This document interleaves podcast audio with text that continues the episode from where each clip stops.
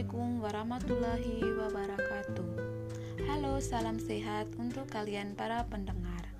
Salam berjumpa dengan saya di channel Justina Marni.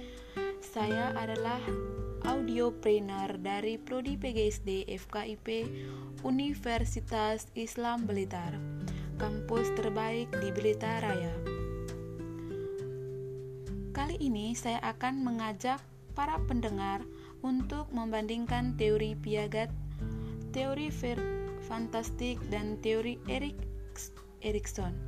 Yang pertama, teori kan Piaget, tahap perkembangan kognitif kan Piaget apa saja sih tahap perkembangan kan Piaget itu?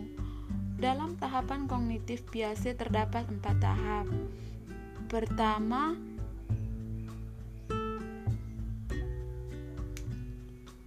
yaitu tahap sensori motor.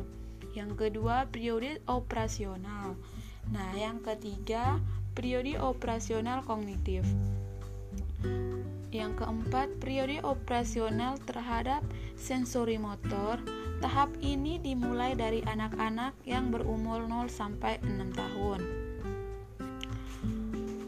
Pada tahap ini memiliki lingkungan menggunakan penginderaan atau sensorik dan berbagai macam gerakan atau motorik.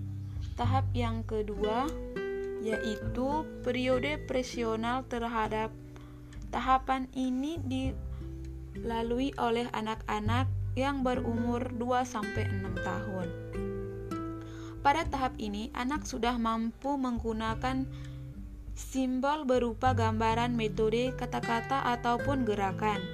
Misalnya, jika diberi permainan berbentuk pisau, anak sudah mengetahui pisau bahwa benda adalah berbagai berbagai macam tahapan. Yang ketiga adalah tahap operasional kognitif dan dialami oleh anak berumur 6 sampai 12 tahun. Pada tahap ini, anak sudah mulai mengembangkan pikiran dan logis, dan ia mulai mampu memahami memahami operasi dalam sejumlah konsep. Misalnya, anak sudah mengetahui bahwa 3 kali 3 sama dengan 9. Dan yang terakhir yaitu periode operasional formal dialami oleh anak yang berumur 11 sampai 15 tahun. Pada tahap ini, remaja mampu memikirkan semua kemungkinan secara sistematis. Remaja akan memiliki perkembangan keputusan, perkembangan orientasi masa depan dan perkembangan kognitif.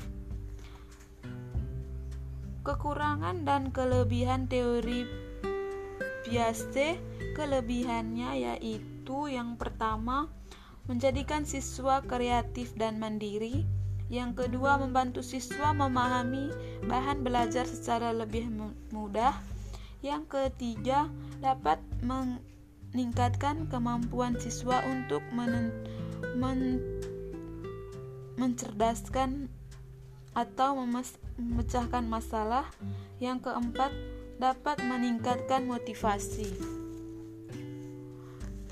Nah, kekurangannya yaitu tidak menyuruh untuk semua tingkat pendidik. Nah, yang kedua, sulit diperhatikan khususnya di tingkat lanjut. Yang ketiga, tidak dapat diukur hanya satu orang siswa saja, melainkan tidak kita harus melihat kemampuan mereka. Teori selanjutnya yaitu teori Lanfiskiasi menekankan bahwa manusia secara aktif menyusun pengetahuan mereka, akan tetapi Fungsi-fungsi mental memiliki koneksi-koneksi sosial. Lanfanskiasi berpendapat bahwa manusia mengembangkan konsep yang sistematis, logis, dan rasional.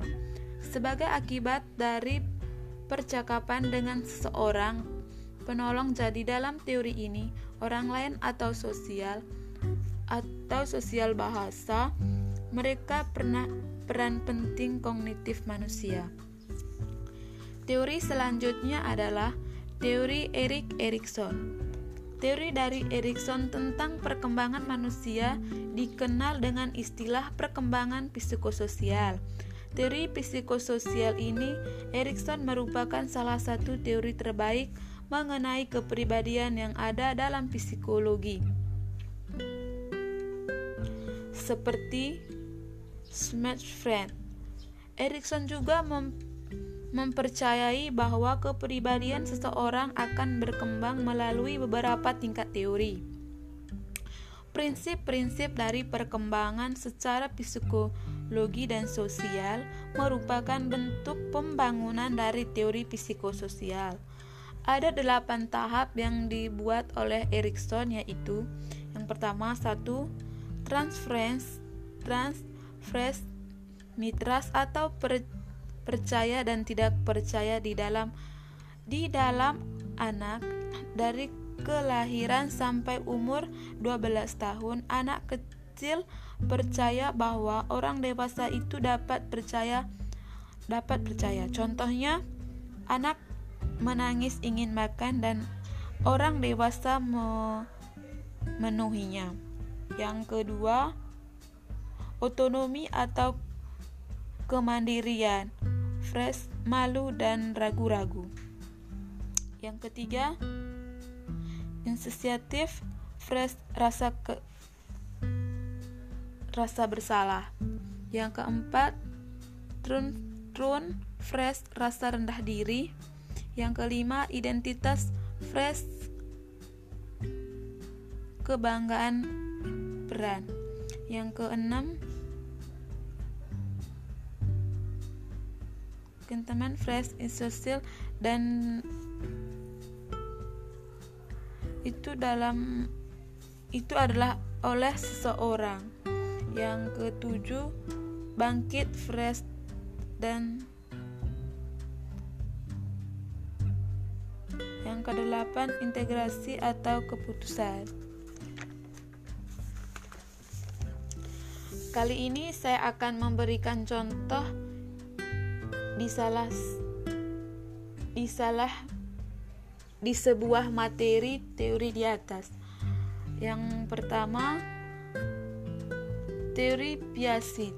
Tahap ini kita bisa menerapkan pada grup PA, misalnya pada tahap operasional kognitif, kita bisa meminta anak untuk mengobservasikan benda yang ada di sekitar mereka, lalu memintanya untuk menceritakan kembali. Yang kedua, teori figostik seorang guru seorang guru teori figostik juga sangat bermanfaat dalam teori ini dan bisa menjelaskan atau membaca yang disebut sebagai spikut tulang sampai anak-anak tersebut bisa membaca dengan sendirinya atau yang bisa disebut dengan speedy. Yang ketiga, teori Erikson pada teori ini kita ambil tahap tahap free, versi rasa rendah diri. Dan tahap ini anak mulai membandingkan dirinya dengan teman-teman. Sehingga kita sebagai seorang guru harus bisa membuat anak tersebut tekun atau mencontohkan teman-teman yang lebih cerdas. Demikian perjumpaan kita di channel ini. Salam sehat dan berbahagia. Semoga apa yang saya sampaikan dapat bermanfaat bagi para pendengar semua. Salam Universitas Islam Blitar, kreatif, integratif, inovatif, dan energi. Terima kasih. Wassalamualaikum warahmatullahi wabarakatuh.